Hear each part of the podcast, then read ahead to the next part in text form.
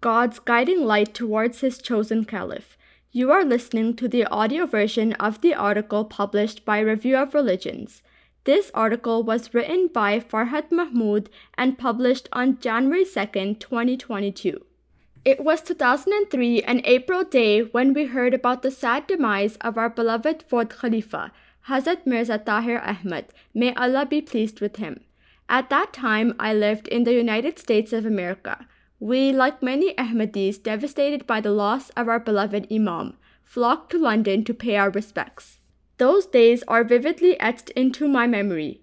Ahmadis from around the world filled the Fazl Mosque complex along with the surrounding streets and homes. It was as if there was a magnetic force keeping everyone in place, and there was no sense of time. Whether day or night, people continued to gather. Ahmadis were there bidding farewell to their beloved Khalifa and awaiting the fulfillment of God's promise with the election of the next Khalifa. The sentiments felt by Ahmadis during those days are best described in a documentary aired on MTA called Four Days Without a Shepherd, produced by the late Sayyid Tali Ahmad Shahid. Those were truly sorrowful days for the Jamaat. We were a flock of sheep without our shepherd.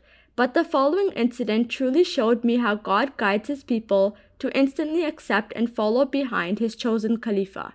Hazur, His Holiness Hazrat Khalifatul Masih V was elected as the next Khalifa, and then on the following day, Hazrat Khalifatul Masih IV was laid to rest in Islamabad Tilford.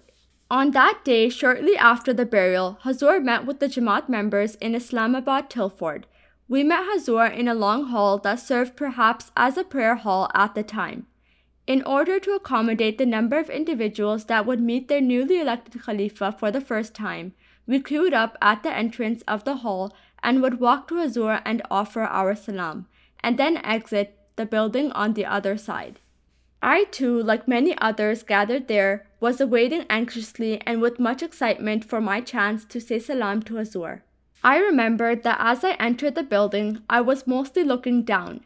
As I approached Hazur, I looked up, and to my astonishment, in my view, Hazur seemed to be very tall, almost supernaturally tall. A very bright light was shining behind him with rays going in all directions. It was as if the sun was shining right behind him and almost from him. I remember looking up and being stunned by what I was seeing. Hazur was smiling and offered his salam. I said salam and moved along. As soon as I left the building, I immediately asked the ladies around me, slightly catching my breath, if they had just seen what I had seen. What I had just experienced was so real. I was convinced that everyone had seen Hazur in the same way. Just as the words came out, I realized that this was a vision shown to me by God.